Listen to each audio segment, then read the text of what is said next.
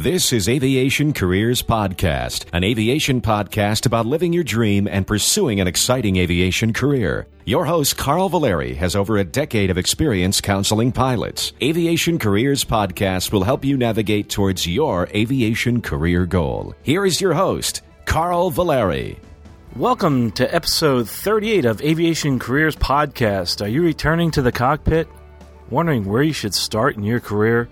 You want some recommended reading for those wanting to become a military pilot? Looking for that first break?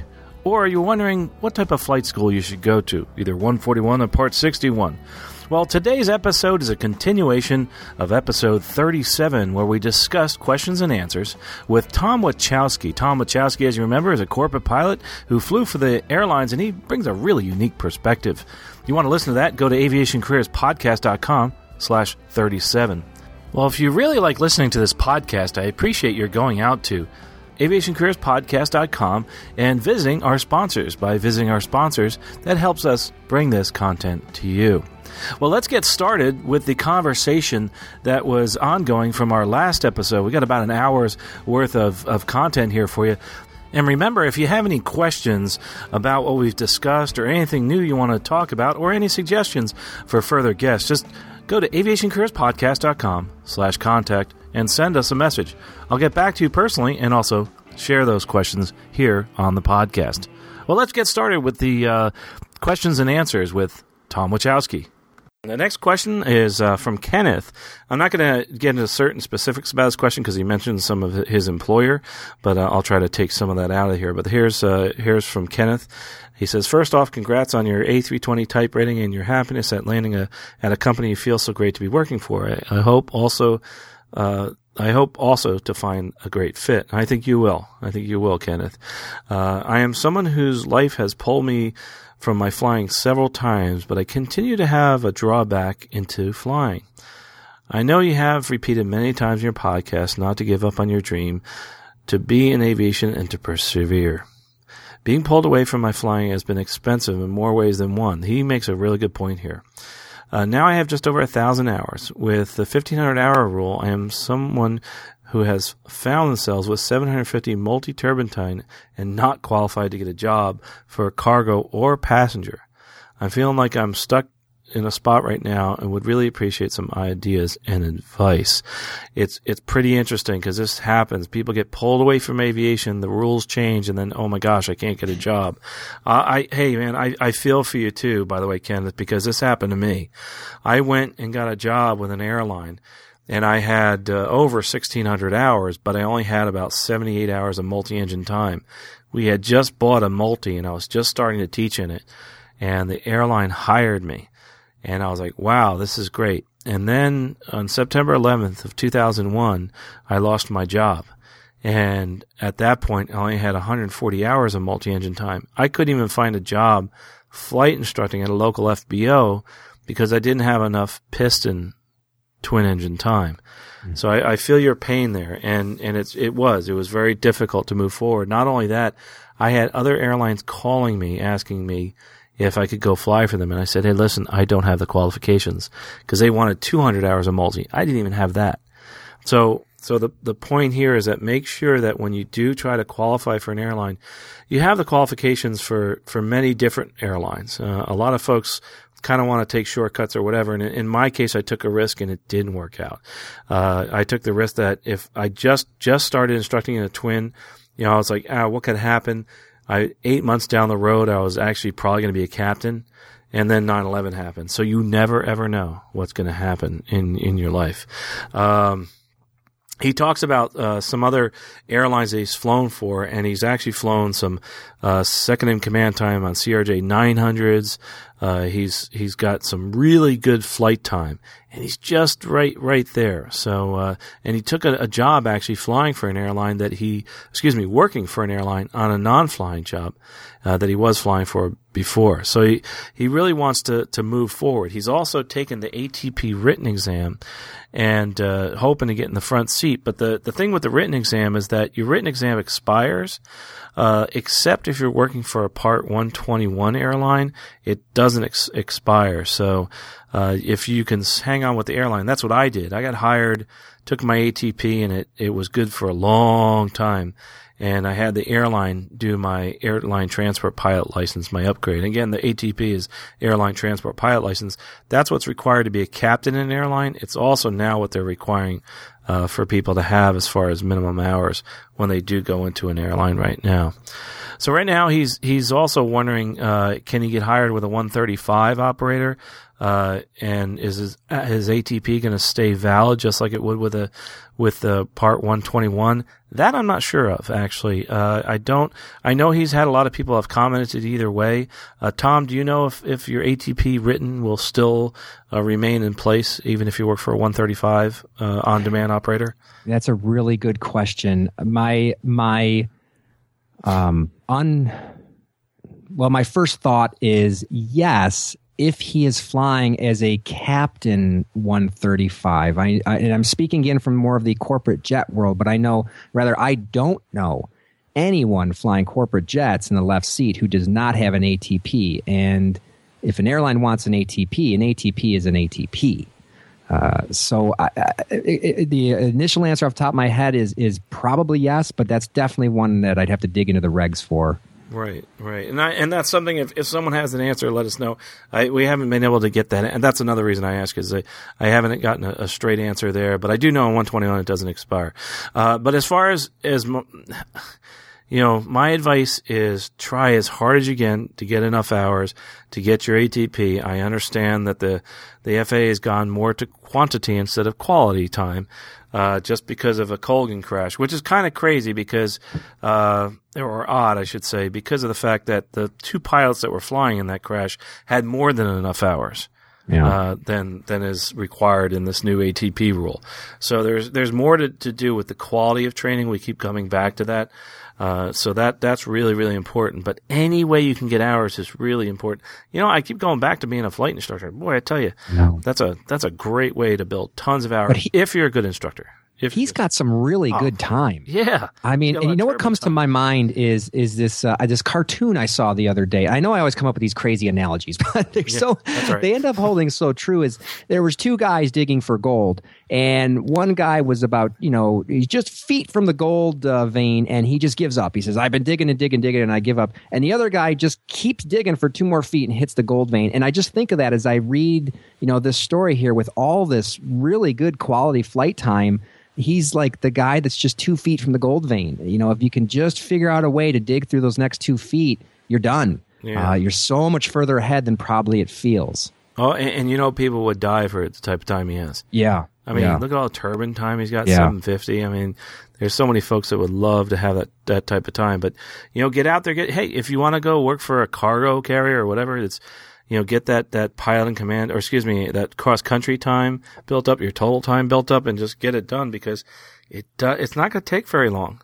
No, it really, really isn't. I mean, I, I gosh, I'm what is this? Uh, August, September, October, or September's coming up. Uh, gosh, I mean, I've already got about 480 hours of flight time, and I I didn't realize it happened quicker than I thought.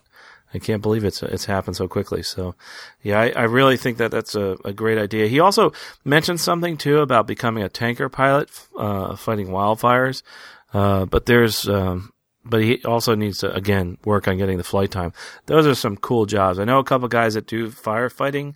Uh, the guys that I know that do firefighting don't do fixed wing; they do helicopters, and they love it, absolutely love it. And one of the guys I talked to, he said that it, it was probably the most satisfying job he's ever had. Yeah, because you're not only saving people's lands and lives, you're saving the firefighters' lives on the ground and uh, and making it safer for them. So that's that's a really cool job if you can get that. But hang in there. That's my biggest advice. You're yeah. almost there. Keep it's digging. Right around the corner. you know? yeah. uh, but again, I didn't read your whole question because there was a lot he gave uh, personal information about the airlines he was working for. I didn't want to repeat the companies he's with there. Uh, you know, again, your privacy is really important to us here. Uh, so hopefully that'll answer your question, Kenneth, and thanks so much for that question. Uh, the next question comes from Brennan. Brennan says, I will be a first year student at uh, a community college this fall and enrolling in an aviation program. I've applied for financial aid that will cover a fair amount of my schooling, but there's a large financial gap I need to fill, more than I can cover from just working. I know there are a lot of scholarships and grants available out there, but don't know where to go to find all of them. Is there a list of them that you would recommend or a good resource for finding them? Brennan, this is exactly one of the projects that I'm working on now. It's it's been kind of what's changed in my life recently. I've I've actually uh, but I'm biting the bullet. I'm actually hiring somebody to help me just put together a list of all these and keep that list updated. We're probably going to be putting that also in our book. Uh, we are going to have a book on aviation grants, loans, and scholarships. It's turning out to be an encyclopedia is how big it's getting. Uh, you wouldn't believe uh, the pages and pages.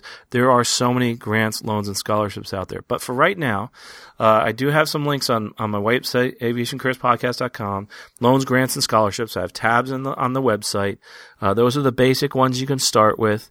Uh, there, there are many, many more out there, and I've been working with a bunch of organizations, and they've been feeding me that information. Uh, as a matter of fact, the FAA has some good, good links to grants, loans, and scholarships. Uh, some are FinAid, which are available to everybody. Some of them you may you got to think outside the box though when you're thinking about scholarships in in particular, because you can get scholarships from many organizations you wouldn't even think of uh, uh, Women in Aviation, Black, Black Pilots Association. There's all sorts of cool stuff out there you can get scholarships for. And you may not think you, you, you can actually apply for them, but any, anybody can apply for those. Uh, you know, the Women in Aviation, the, uh, there's, uh, the AOPA scholarships, uh, there's uh, the Collings Foundation, I think, has a scholarship. There's there's just so much out there. Like I said, I'm gonna, try to put some of those together. Uh, there's a thing called avscholars.com, but they've been uh, avscholarships.com, but he's uh, not been updating that. And he wrote a book a while back. It's a Delta Captain, and that's actually something uh, we're working on right now to get completed. But for in the meantime, we're just going to keep putting links out there on our website at uh, aviationcareerspodcast.com. Uh, also on my blog, you'll see it at Expert Aviator. And and don't forget, uh, you know, earlier we were talking, uh, answering one question, Carl. I forget whose it was, and I mentioned uh, a lot of airports have like groups or boards or or associations. And when you're thinking of scholarships, don't forget your local airport because I know our airport that I fly out of, just in December, we had a big safety stand down meeting, the group, the business aviation group at that airport, where they gave away three scholarships, and I think they were all for a thousand bucks. And so those are little dents. So don't forget, um, your local airport may have money to give you. And that's a great point. There's there's so many local organizations. There's some organizations, for instance, they only give scholarships in New Hampshire, say, and and they help out only schools in New Hampshire. So there's a lot of digging to do out there. Um, there's not a real good resource. That's what we're trying to put together for you is, is that resource. I have, like I said, I, have been very committed to doing this for you and, and for anybody because there's, there's one thing that, that is become my life's work other than this aviation careers podcast and helping people and inspiring people to, to go forward with their career goals in aviation or any career. But it's also trying to find the money. I mean, that, that's really yeah. been discouraging for me somewhat. And I, you know what? I, I said to myself, I got to do something about it. I, I really want to help some of you folks find the money so that you can actually move forward with your education. Because the toughest thing when I was instructing was a guy coming in and saying to me or a gal saying, you know, I, I can't do the lesson. I don't have any money. And the worst thing to do is interrupt your training, uh, especially when you're working towards any type of a flying job or any type of flying in general, any skill, because then you have to relearn it. And it's, it's frustrating for the instructor, not just for the person taking the lessons. So, uh, but yeah, definitely we'll, we'll, we'll be having that that list up there shortly. But there are some out there already, uh, so just go to the website. I keep adding them every day, so check them out.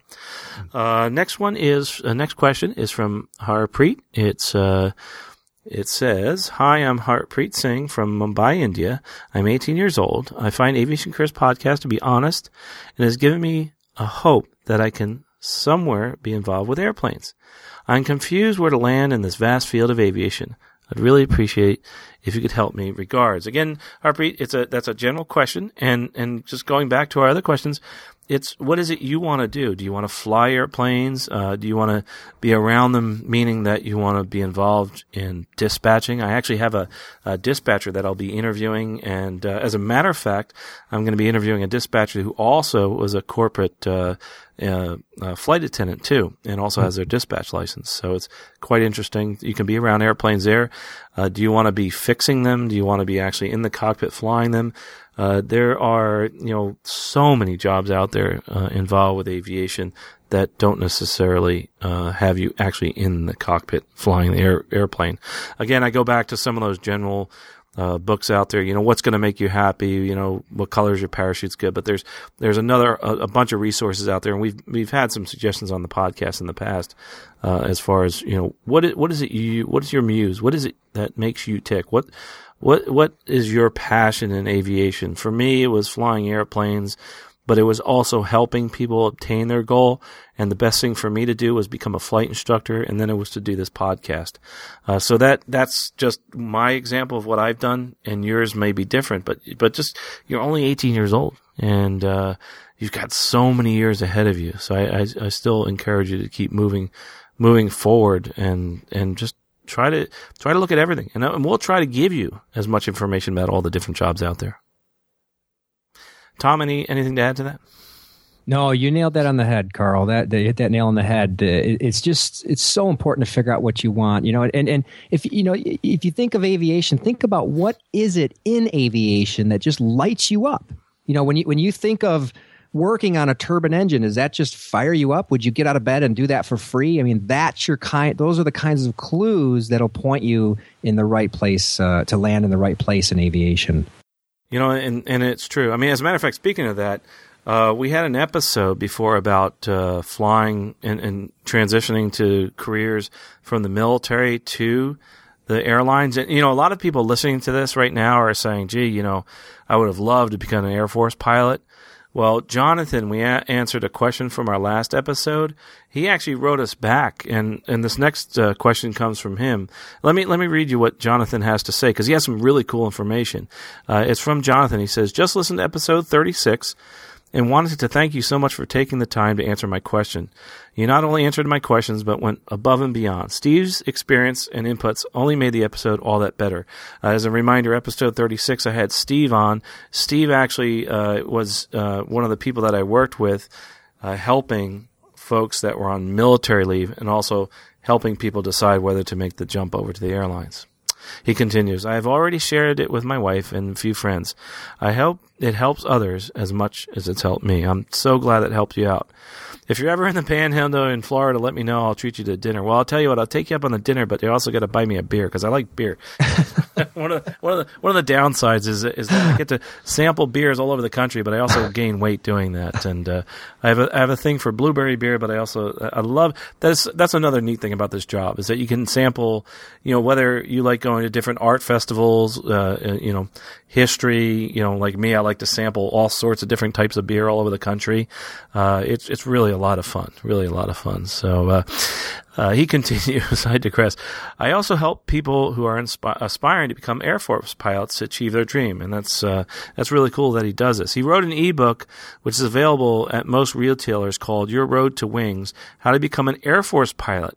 Uh, so you can download a copy of that uh, at uh, you know all these different retailers like Amazon.com. I have a link to it on my website. Uh, as a matter of fact, we'd probably have Jonathan come on someday on one of the episodes to talk about how to become an Air Force pilot because he has a really cool resource out there. And I think the book is, is, is super cheap. And I think everybody who's interested in becoming an Air Force pilot should download that. He's an Air Force pilot. Uh, just to give you a background, he, he was wondering if he should make the jump to the airlines. I personally, you know, there's a lot of things involved in that decision, like we talked about for a whole episode. Uh, but it's, it's, you know, what's best for your situation. I will say one thing, things are really starting to move in the airlines right now. So, uh, but but Jonathan, thanks thanks for that comment and, and that information. Uh, I I'm really excited. I haven't read the book yet, but I'm really excited to, to take a look at that. And uh, again, that's uh, Smashwords. I think is one of the, where he published it through, but you can buy it through a lot of different uh, resources. Our next question is uh, from Cameron. Uh, he's talking about resuming flying after a, a long absence. He says, Hi guys, my name is Cameron and I'm 28 years old from Sydney, Australia. When I was 14, I began flight training, and by 16, I was flying solo before driving solo. That's cool. That's really neat. At this stage of my life, I was very self assured and determined on working towards a singular goal that one day was becoming an airline fly, airline pilot. During my final year of high school, I was working hard to make a couple of bucks and getting some extracurricular activities, such as being the captain of my school and soccer teams, to my credit. It was also at this time that I was in my first relationship that ended in the worst possible time before sitting for my high school examinations. Subsequent to this, I fell into a long despair and depression and lost touch with my old aspirations. This experience changed my whole world, and I avoided relationships, lost faith in others, and began to resort to alcohol in uh, in the hope to easing the pain. Uh, this this happens to a lot of folks. Uh, life after school was not the life I had always envisioned. I could watch aircraft overhead and just wonder how I could have allowed other forces to get in my way. Uh, the story, which we I won't go into too much detail here, is uh, he uh, wound up uh, getting in some trouble and uh, found himself in a courtroom, and uh, he got in trouble, and now has has you know I think he said a DUI on his license, but he did went to see an Arnold Schwarzenegger movie, and uh, when he came out to, or uh, I guess he was in Sydney a couple months ago. And one of the things that he said was stuck with him was ignore the naysayers. I think that's a very important point, and ignore the naysayers. Uh, since getting in trouble, I have been largely influenced by others, people's attitudes toward me resuming my flying training comments, such as "You will never pass security background checks." For example, was one of the things they said, uh, but that didn't deter him. Deter him. Uh, he says, he continues, but yesterday in the mail, after long wait, I received my security restricted area card and my student pilot's license, my aviation medical, and I'm told it's on the way. Basically, a green light to go ahead. Here is the important question. My question basically is this. Have I left it too late to get involved in airline flying? I say no. Uh, say I eventually get my hours and experience up to airline standards and I'm going to be outside the age brackets that they might consider employing. I am very happy to have a second chance here, and I'm sure being back up in the air is going to have a huge impact on my confidence and happiness. Thanks for taking the time to consider my message and enjoy your podcast very much.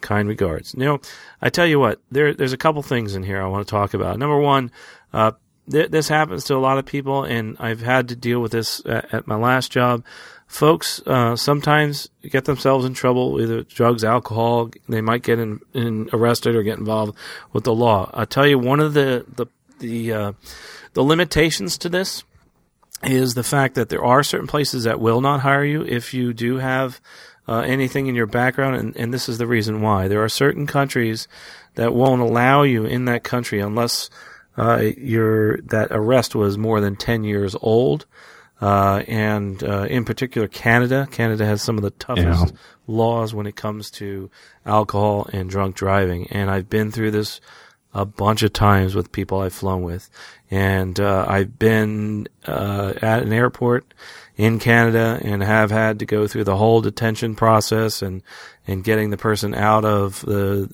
the detention area and also try to convince them not to put them in uh, prison for the night because what the airline has to do is they have to fly that person back to the U.S. Um, if if they're unable to enter the country. So that that could happen. Uh, I would definitely look into all those options there. There is a possibility to get into aviation afterwards. It might be limiting a little bit, especially on the international flying. But uh, if you're not going to Canada, that's a good thing because that's probably the the strictest I've seen. One of the strictest I've seen. I know. I think it was one or two other countries that are just as strict. I don't know, Tom. Have you had any experience in that arena? Yeah, Canada's a problem. That that's for sure. Uh, but you know, yeah, we we've had those scenarios too, and they're no they're no fun for anybody. Uh, but here's the the bottom line: this is not a deal breaker.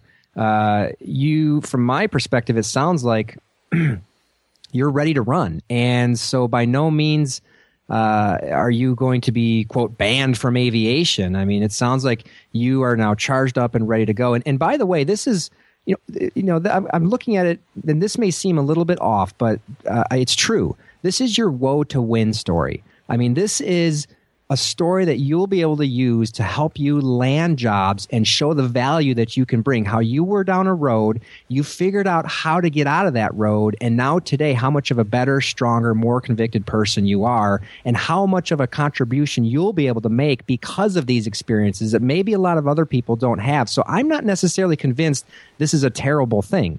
Uh, and and that combined with the fact that this is not a deal breaker, you're you're not not going to be able to be in aviation because of it. So um, I I would say congratulations on figuring it out, seeing the light, and turning the direction that you decided to run, and go for it. Uh, don't listen to the naysayers, just like Arnold said. I think that's great. I, as a matter of fact, um, maybe I'll change the title to this episode to "Don't Listen to the Naysayers."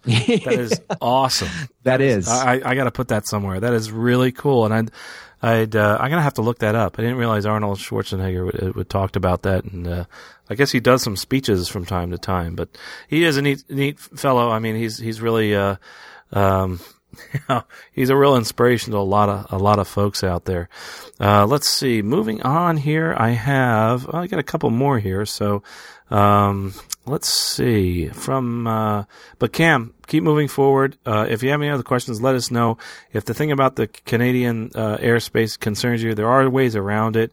I won't go into too many details here, but uh, it does involve a, legal process, and it can be rectified. And uh, you know, maybe we'll even do an episode on that, or or talk a little. It, it's quite detailed, so so we might go into that in detail in the next episode. All right, moving on to the next question. It's from da- uh, Davin. Uh, Tom, you're hanging in there? We'll, I'm good to go. All right, good. Yeah, he's all the way on the other coast. It's like really late here, and I, I, I actually got in at three in the morning and, and flew it like afterwards at like twelve. So wow. I, am pooped out, but that's all right. We got to keep moving forward. This is awesome. Great questions here. Uh, next question from Davin. It's called "Seeing It Through Fruition." It says, "Dear Carl, thank you for producing your podcast. I've been listening since the beginning and have gained so much from it. Your discussion topics and answers to reader questions have been a great resource of information and inspiration for me over the past couple years. I'm at a crossroads and I'm reaching out for some sound advice. If you have time to share some thoughts or insights, I'd truly appreciate it. Uh, he spent 16 years as U.S. Air Force uh, as a C-141 Starlifter and C-5 Galaxy mechanic, and 12 years as a C-5 Galaxy flight engineer. Had a great time, saw the world, and made a good living. However, my goal has always been to become a pilot. I did not finish my bachelor's degree in time before age became a factor in becoming an Air Force pilot. With the opportunity missed, I continued flying as a flight engineer for several more years. Then the post 9 11 GI Bill became available, and changed my life. By the way, a flight engineer, you know, we have the pilot, the co-pilot. The flight engineer is actually the, the person who runs the plumbing, I always say. That's the person that uh, does all the switches to the side. Computers, uh, you may have seen them si- flying sideways in the cockpit. Now, computers have taken the place of those. You still see some older airplanes that have a flight engineer. So there's actually three pilots in the cockpit. Remember in the old days, you had the, the flight engineer, the communications, and also a, a navigator that was in the cockpit. Uh, so, you, you know, now we've gotten away from the flight engineer position. There's not too many professional flight engineers that left, although I know a few. I continue, in, or he continues. In early 2011, I made the decision to leave the Air Force to pursue the goal. I found a flight program that was established with a public institute of higher education and was able to use the GI Bill to pay for the flight training with zero out of pocket expense to me. A truly amazing benefit that I intended to make the most out of. The problem was the closest school that had all the GI Bill puzzle pieces together happened to be about 400 miles away from my home. After discussing things with my wife and making preparations, I decided to make the commute. I would rent a room and drive home on the weekends. And that's exactly what I did. I started the fall semester with a private certificate. Nine months later, at the end of the spring term, I had completed my commercial multi-engine instrument, flight instructor, instrument instructor, multi-engine instructor, advanced ground instructor, and instrument ground instructor certificates, as well as earning a new associate's degree. Wow, you're making me tired just talking about that. Wow, that's terrific. that's awesome. Uh, he was. He says he continues. I was offered an instructing job at the school and began teaching the summer of 2012 in Bend, Oregon. For a total of 24 months now, I've been busy working in Bend and commuting home to Sacramento. My wife has been very supportive throughout all this, to say the least. But we both agree that we can't manage it like this any longer. I have a three year old son that I miss dearly, which adds to the strain The regionals are hiring, and I want to be hired. I'm very close to ATP minimums and believe that I could already qualify for the new restricted ATP certificate. At the end of August, I will be at about 100 hours shy of the 500 cross country hours required for an unrestricted ATP. I'm making a decision to leave my CFI job at the end of the month as well. It is a place I have an interview uh, with a cargo airline next uh, in in its place. Excuse me. I have an interview with a cargo airline next week. Yet I feel more lost than ever. I don't really want the schedule the cargo flying requires, but I feel like I would be the most expeditious way to build cross country time in order to apply for a 121 regional. I have a lot to be thankful for. You sure do, and and have some some good results of hard work. I'm 37 years old, a veteran with combat flight experience, 4,000 hours of flight engineer time, husband, father, and homeowner. I've never given up on my dream to become a professional pilot in the past 24 months have gone from private pilot to Gold SEAL CFI flight instructor. I've had 23 people successfully complete their check ride on their first attempt, maintaining a 100% pass rate. That's awesome. In between things, I also want to fly helicopters, yet just recently earned my private instrument certificates in rotorcraft. I now have 1400 hours of pilot flight time.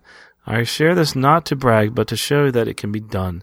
I hope my story can reach guys and gals my age and give them hope. Well, it sure has. Hmm. what I could use is some advice on is making all this count. I feel lost as to how to present who I am, my qualifications, my work ethic, and personality. I have a wonderful family that needs me and needs more stability, and I need that first big break that I read and hear about so much. How do I get there from here? How do I see all this effort and sacrifice to fruition?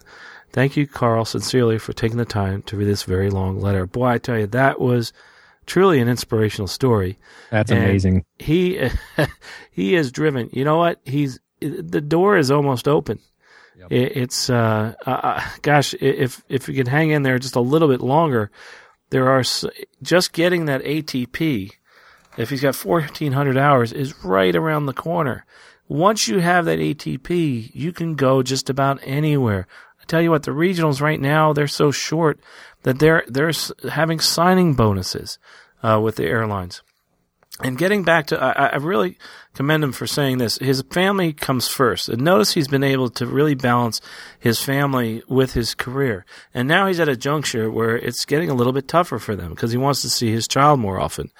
The cool thing about, and this is the goal you have to keep in mind, if you're flying and your goal is an airline, you can get home to Sacramento or wherever more often because of the fact that you have a really good schedule. Uh, if you're flying corporate, you normally have to move with that corporate job. But the cool thing is you're also home really often. I'm going to let Tom talk about that. But just like I said, as far as my example, I have 17 days off next month. I'm going to be home more than I'm going to be at work. Not only that, I'm going to be home, and that's all I'm going to be doing is hanging out at home and doing honeydew lists. Uh, but as far as you know, even looking at a corporate job, there's so many corporate jobs out there that you could do a, uh, a business aviation, and, and, those keep you at home too. I mean, wouldn't wouldn't you agree, Tom? Yeah, I would, and and uh, you know what else I would say is, uh, first of all, congratulations. That's unbelievable what you've sure done. Is. That that's unbelievable. I just sat here as as you read, Carl, and just shook my head. I, it's unbelievable. The second thing is your wife rocks you you have holy cow you you have uh, a rare find there so congratulations on that you know on the cargo job ameriflight i believe does a lot of night flying so as as you as as carl as you spoke i was thinking well and I don't know maybe all the details here, but the thought that was going through my head was if that job was an option, you would be able to be home most of the day or a good part of the day and then and then work at night, which would allow you to see your family more often. And maybe that's not the schedule in that particular base. I don't know, but that was a thought that came to my head. And the other the other thing that came to mind was uh, I think you mentioned Sacramento, and I've only been there a few times, but I, I believe that's uh, it's not necessarily a dead airport. In other words, I no. believe there's a lot of hangars and a lot of airplanes in and out of there, and um, might be worth a, a, day walking around the airport, knocking on doors. You know, it, Carl, I think you mentioned earlier, I'm real big on the networking thing, only because I've just seen it work so many times, not just for myself, but for other people too. And when you when you mentioned a corporate flying as far as being home, I think there's a clear delineation that that the listeners should know about here with regard to corporate flying because it gets bunched into this uh, corporate aviation bucket. And from what I've seen, there's essentially kind of two buckets here. There's there's corporate flying for a corporation, for a company, and then there's corporate flying for like charter or for a wealthy family or a wealthy individual. Those two buckets, I think, are going to have distinctly different schedules and different abilities to be home.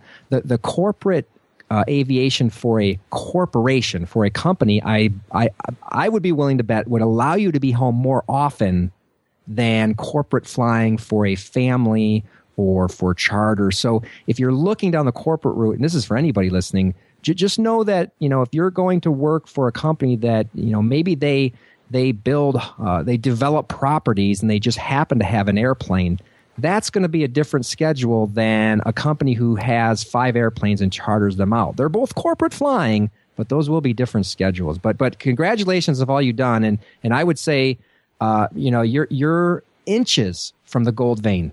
You're you're inches. Just uh, maybe it's time to have a, a good talk with your wife, and and it sounds like she'd be on board just to dig those last two inches and get that fifteen hundred hours, so you can get on with an airline.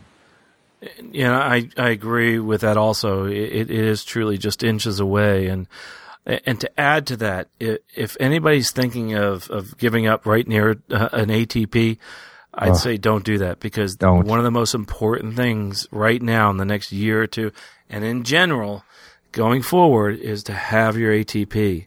Uh, it's kind of like having your college degree. No one can take it away from you. You, you always, yeah. always have that certificate, and you can't get a job because of the laws now without that ATP unless you actually can com- apply with a you know a restricted type of ATP. But but right now, gosh, if you could just hang in there just a little bit longer, hundred hours, gosh, that's nothing. I mean, that's uh, that's you would have that it, by 2014. Exactly, and that's when you have to have the ATP. So I, I think that's uh, I would I would say give it a few more months and see what you can do. And and if you have to just go rent a plane for hundred although that's kind of expensive so don't do that. But but certainly you yeah. can find somebody. I mean yeah. I, I I'll if if I was in Sacramento I'll go on the doors and knock with you. Certainly you can find someone who you have the way that you wrote that email obviously you can communicate these abilities well so you just need 30 seconds in front of somebody to buy you a half hour with coffee to tell them how much value you can bring. Uh, certainly, I, I, that's not the challenge. You're just you're two inches from it. Just keep going. Yes, I agree. I agree. But again, uh, the point to everybody else too is that get that ATP if you're thinking of a job. Yeah. Uh, in, in the airlines or anywhere. Just that it, it, it helps have the ATP just in general, uh, period. Yep. Even, even not just now, but even before. It's like that's oh you have your ATP oh there's one more thing we don't have to worry about. This person can get that has their ATP so I think that that's terrific. Uh, so I hope that's helped you with your question there. And I, would say you're like you said you're right there. You're knocking at the door and it's about to open. So I, I think I think you'll get there if you just hang in a little bit longer. But uh, and it brings up a good point. One of the most important things you can do if you're into the job of aviation because it is tough. It's tough because you have most of us have families and you have to coordinate that with your family. But always, always keep your significant other involved in all these major decisions. Yeah. It really is important if you want to keep that relationship going. Uh, so I think that's a, a, really important thing, no matter what you're doing financially or, or in your career. So share this with that person if if you could, Davin.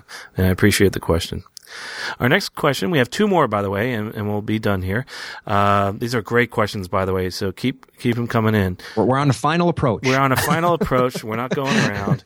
Oh no, it's always an option. That's right. It's always an option. Don't ever say you'll. We could go, go another hour. Yeah, we could. I definitely could. I mean, we could talk about all all sorts of topics here. Let's just talk corporate aviation. I'll go on for five hours because I have so many more questions now. Uh, but but here here's uh, uh, James' question. He says, "Hello, Carl. I've been a long time listener to your podcast, Aviation Careers Podcast. I'm a private pilot with about 150 hours, and have always wanted to become a commercial slash airline pilot. Long story short." Age crept up on me, and now that I'm in my late 40s, feel like it's too late for me to continue training and eventually to realize my dream.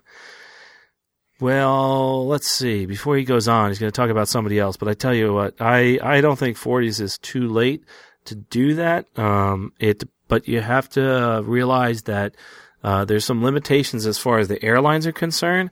Uh, one thing I do tell people that are in their 40s is go for the airline job, but also keep in mind some of the corporate jobs that are out there uh, because there is no age limit on the, some of those corporate jobs too. So while you're an airline pilot gaining lots of good experience, start looking at jobs that don't have that age limitation on them. Uh, if that's the, an option for you, or you know, just stick with the airlines. Just realize you're not going to make as much money because there is an age limitation.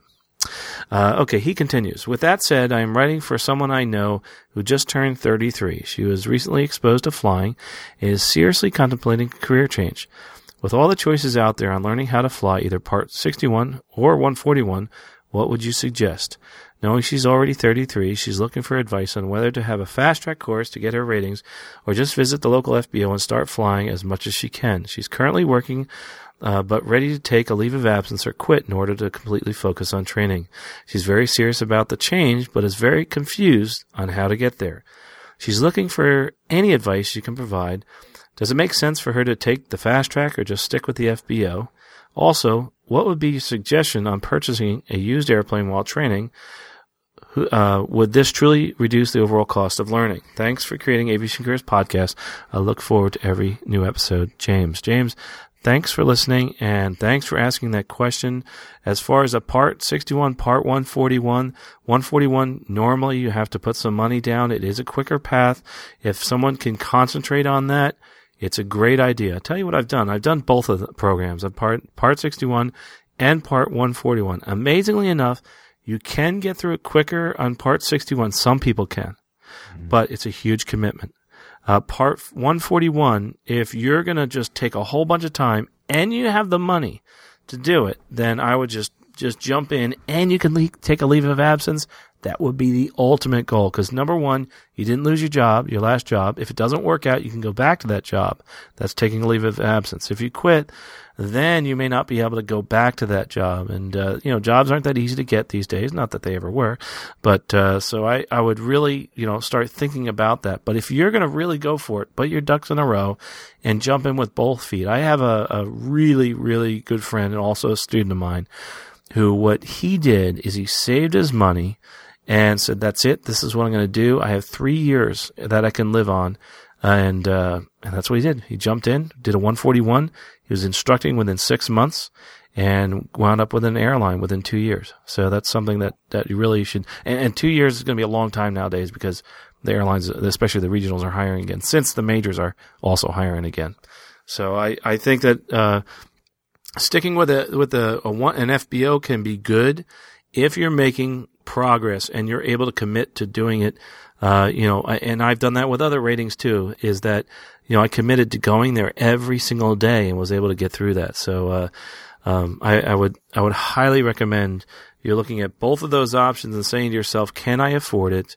And can I take a leave of absence to do it? If you take a leave of absence, the 141 program will actually get you your ratings a little bit quicker, uh, if you can do that financially. Now going to, uh, the used airplane route, uh, can it reduce your overall training? Uh, you know, I, I will uh, you know, as far as full disclosure here, I've one of the ways that I built most of my multi time is I paid for it. You know, I did the hundred dollar hamburger thing. Uh, did it reduce the overall cost of training, of learning, of using an airplane, of learning? No, no, I don't think so. I mean, I, I, uh, uh, if you're if you're flying all the time, uh, say 50, 60 hours a month, uh, up to 100, it does reduce your flight time and it won't reduce your instruction time because your instructor is still going to cost the same amount of money. But I will say this. Uh, you can sometimes work out deals with instructors if you don't own an airplane and say, Hey, listen, you know, you teach me and I'll let you go up in the pattern and, and, and go, you know, around the pattern a few times. Looking at the overall cost, yeah, there's, uh, if you're looking at the direct operating cost, yes, it's cheaper. But remember that you're going to have to maintain that airplane and then you're also going to have to sell it in the end. It could actually wind up costing you more money, but direct operating costs, yeah, it'll be cheaper, but, but it may not be in the long run. So you have to be really careful there. Uh, as far as the FBOs and 141, I'm a, a big fan of both. Uh, you can get it done quickly either way.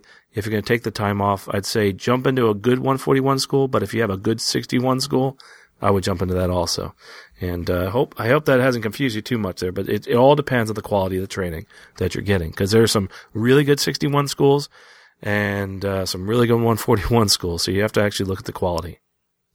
Yeah, this is like uh, you know, this is like going into business. You know, you want to find the right people, and they you may find them at the 61 school, you may find them at the 141 school. So it's really, you know, but I too, Carl, lean towards that 141 thing. It sounds like the money is there. It sounds like the time is there, and if you know, getting all the certifications as fast as you can is the goal uh, that might, uh, you know, I lean like you, Carl, over the 141 side. The other, the other thing too to think about with regard to this airplane, and Carl, you've been down this road of owning airplanes. I, I haven't, so maybe you can, maybe I'm wrong in what I'm saying here or about to say, but you know, I think I'm putting myself in James's shoes here, and I'm thinking, do I want to get into you know the the the business of getting my certificates, or do I want to get into the business of owning an airplane?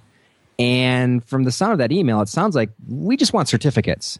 So I'm not so much seeing the match with owning an airplane uh, in this scenario. It, it, sounds like, like you said, Carl, that might uh, come back. It might be more risk there than is worth it if fast track is the goal. Yeah, and I have to agree with that because, um, yeah, it's great to have an airplane at your disposal. Again, it, it also, you know, you have to look at the individual. Uh, if you are have the means, uh, then yes, it would be great to have your own airplane. I have clients that I work with that you know a three hundred thousand dollar airplane. They write a check and they have one. Uh, if you're in that financial, you know, in that that bracket um, then yeah, I think it's great. I think you should yeah. do it. It's more the convenience factor. It's your airplane and you're flying it. But uh, if you're not eh, financially, I don't think it's the greatest idea unless you say make money with the airplane somehow.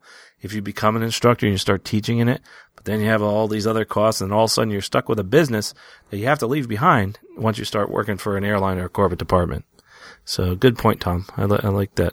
So yeah, I I not I I lean away. Uh, I have not seen it work out that great for people when they buy into an airplane.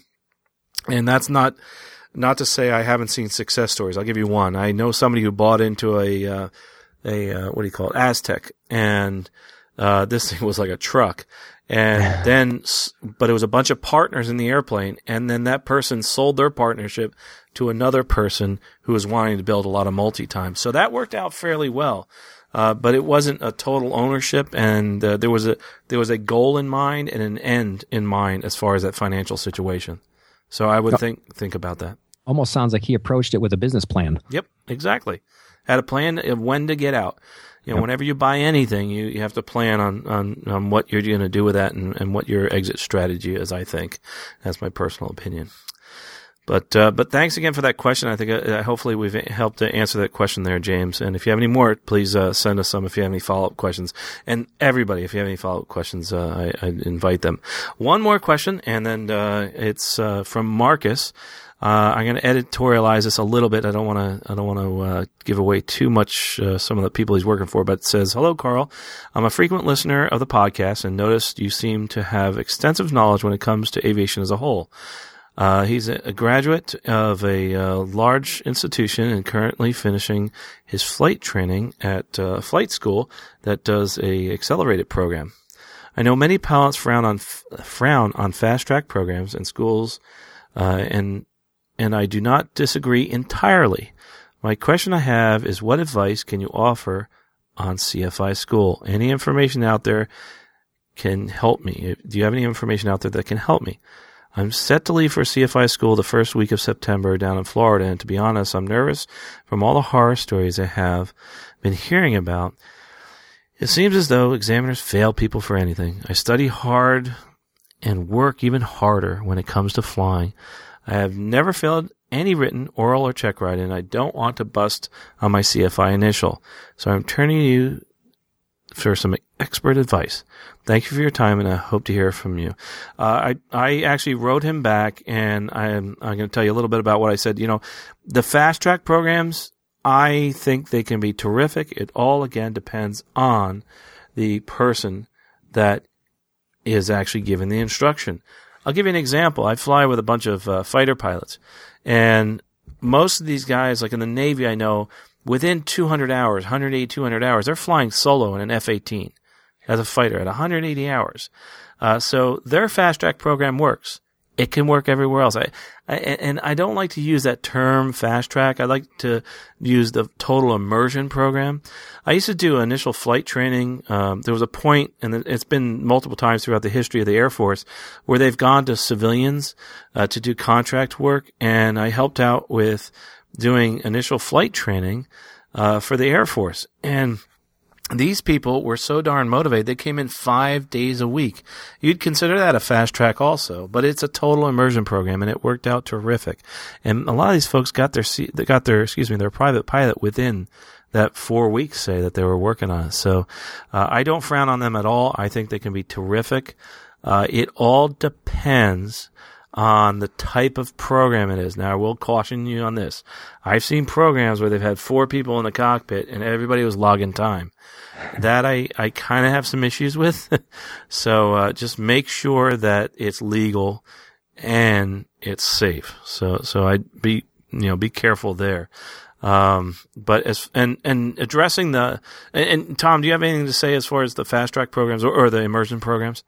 No, I, I think that um, you know I, make your own decision. You know, go go down to Florida, and whether you're looking at the the total immersion, the fast track, or or regular type of program, make your own decision because uh, if you're going down there to get your CFI, you've been in aviation long enough to know what to look for, to know what things mean, to know how things are going to turn out based on what you see. So, so uh, take a breath and uh, go down there, have fun, and make your own decision. And and by the way if that uh, uh, institution that you're looking at, if all those horror stories end up being true, guess what?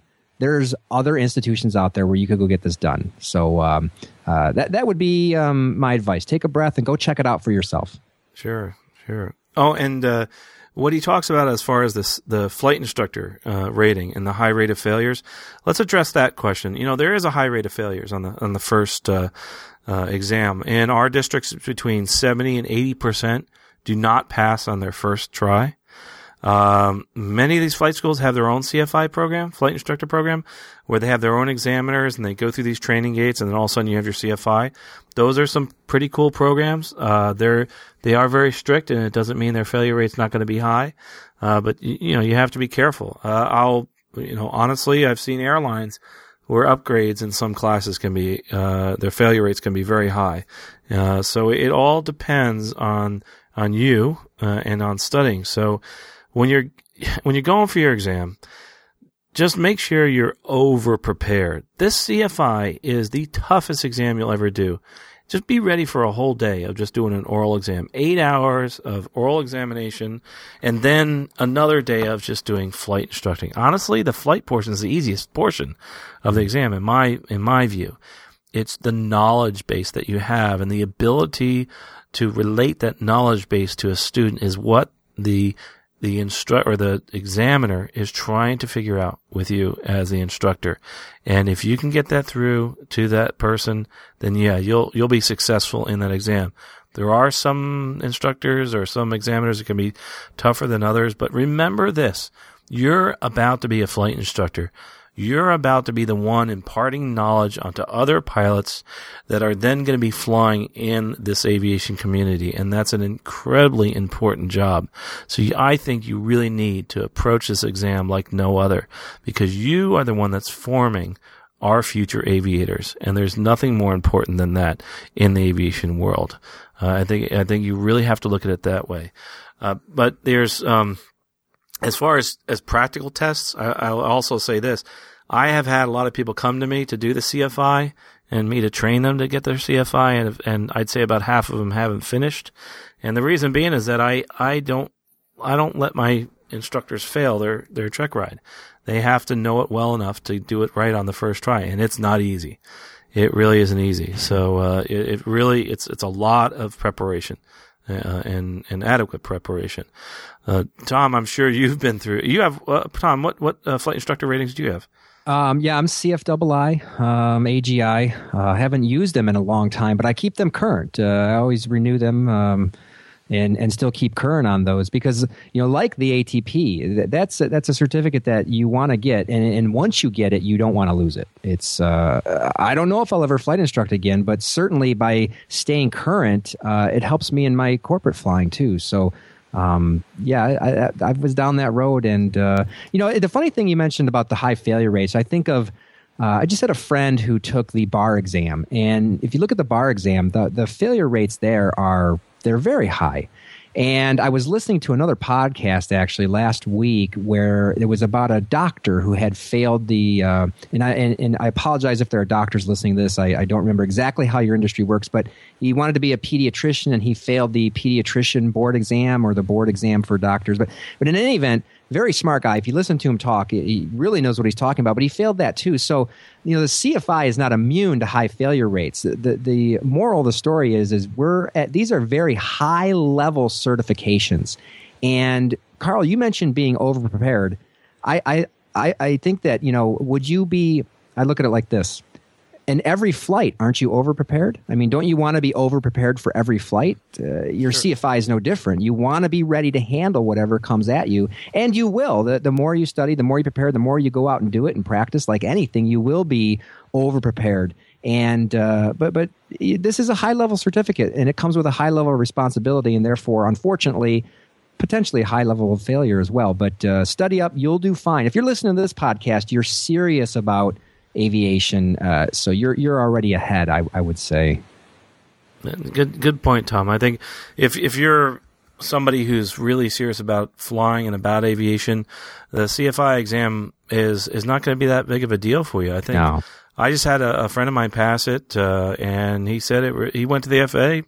He didn't think it was that big of a deal, but uh, he was later on in life, and he uh, he was very serious about it. Uh, if you're just getting it just to get a, a, uh, certificate, it may not work out for you because uh, you may not be approaching it the way you should. Yeah, that, that's a good point, Carl. If you, I think if you view it, and, and it's funny because as you said it, I thought back to all the people I know who had trouble with their CFIs, and I think if it's viewed as a stepping stone, then there will be greater headwinds in getting the certificate. If it's viewed as a professional part of your professional career, which it is, uh, you'll have less headwinds. It'll be easier. Oh, that's for sure. That's for sure. And and uh, just adding to this question from Marcus, I actually had written Marcus back because he was trying to make this decision uh, before this uh, this episode, and uh, I had mentioned that there's a little delay in this episode coming out. So this is this is Marcus's reply to basically what we talked about. Uh, Marcus's reply is this: He said, "I just want to say thank you for the update about the delayed episode. I really don't know how to thank you enough for taking the time out of your schedule to help me out. I'm humbled and forever grateful because I know just how busy you and the other cast members are. You really have embedded a big boost of confidence in me and also the understanding of what needs to be done in order to succeed at my goal of passing my CFI initial on the first shot. I'm also glad to know how you do not disagree with the fast track programs. I will say it is definitely intense and total immersion. I have pretty much put my whole life on hold for six months to accomplish what I have longed to do since I was a young kid. I promise your time was not wasted, and I will shoot you an email just to tell, let you know the progress. Thank you again for your time in the podcast. Have a great day. Well, Marcus, that was a great way to end all of our questions. Uh, again, this is what we're doing for you. I mean, this is hopefully helping you and uh, it helps us. I mean, it, it's really fulfilling to both Tom and I to hear these stories, and I hope Marcus, you will uh, respond with your progress. I hope also that that everybody who's written in, or anybody that has any suggestions as far as their progress or through training or anything we've mentioned, and they want to add to our discussion, send that in as a comment. It's at aviationcareerspodcast.com. Uh, slash contact. That's a great way to get in touch with us. But I, I think that all of you have have really been I think dedicated to this field of aviation. I think that shows through and you're you're listening to these things, to these podcasts, uh, reading books, and there's many different avenues you can go down to to make yourself a better pilot, to make yourself a better instructor, and to make your business a better business, that business being that of being an instructor or a pilot. So there's lots of resources out there. I hope that, like, if you really appreciate this podcast, that you'll go to the website, aviationcareerspodcast.com and visit some of our sponsors. We have a lot of sponsors down the right side of the column. Like, uh, you know, if you shop at Amazon, click on our website. That helps us out because we get a little commission. You, you know, there's nothing, no change in the price that you have there. Uh, if you also listen to audiobooks, there's a lot of audiobooks that I suggest in Aviation Careers Podcast podcast.com slash audible. If you uh, aren't signed up for Audible, I actually get a commission on that, and that helps uh, produce this podcast here.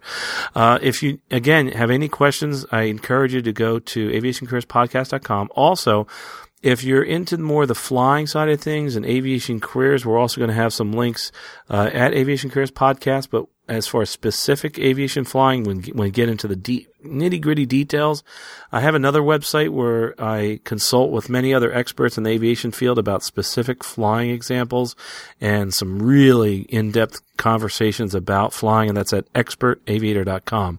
So that's my blog, uh, and of course, this is the podcast here. So I, I encourage you to go out there and listen to that. Tom, gosh, you know, this has been a this has been great having you on tonight. I'm glad you, you took the time out of your your schedule to to, to talk to folks here and, and relate your experiences. Oh, this is great. I, I you know I've.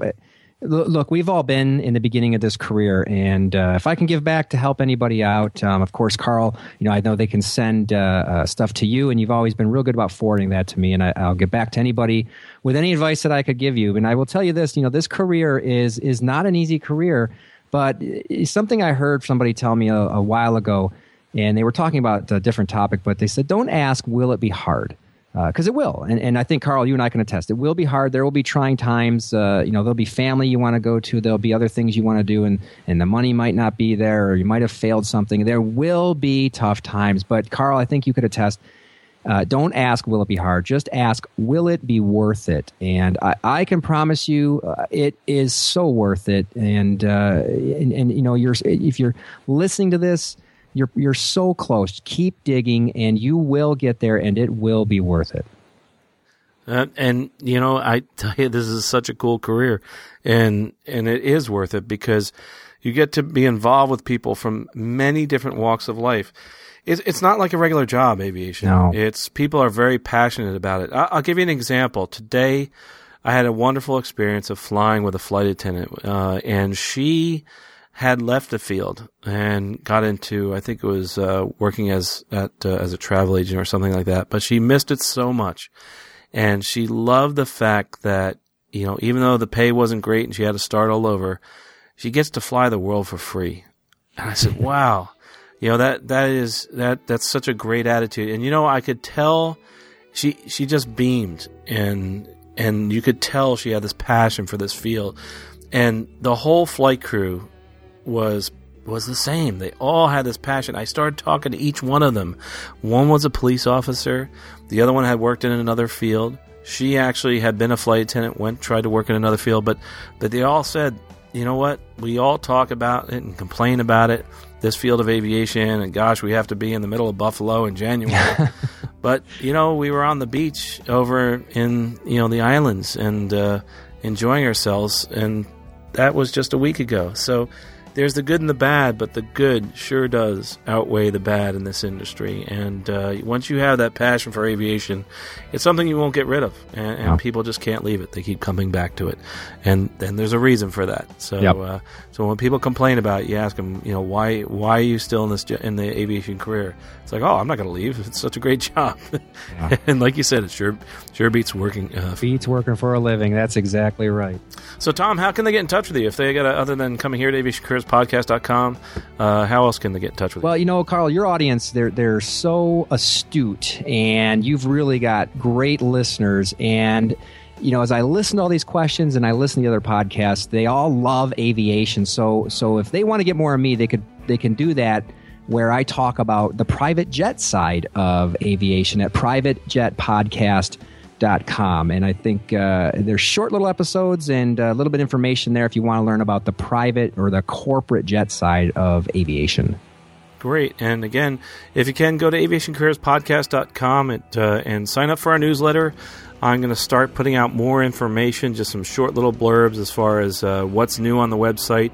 I'm going to try to start updating as far as, you know, we talked about loans, grants, scholarships, flight schools, those type of things, where you can find that information. I'm going to start putting those out in newsletters. You know, mention it here, but also start putting those out into newsletters. If a job comes up that uh, we find out about, we're going to send that out. So uh, just to keep you informed, also don't forget about uh, our Twitter feed at Flying Careers, and also uh, like our Facebook page, and uh, you'll get updates. I mean, it's going to be great for you. It'll really help you out. Well, guys, you know, I, I, really appreciate your being here, Tom, and also I appreciate everybody listening. And, and don't forget to, to keep looking forward and, and pursue your aviation career goal. As you notice from all these questions, there's so many different things that people are looking to do in aviation, but they all have one thing in common. They're passionate about what they're doing. So make sure you keep that passion and keep it burning because that is going to help you persevere through to your aviation career goal. Again, thanks for listening and safe flying.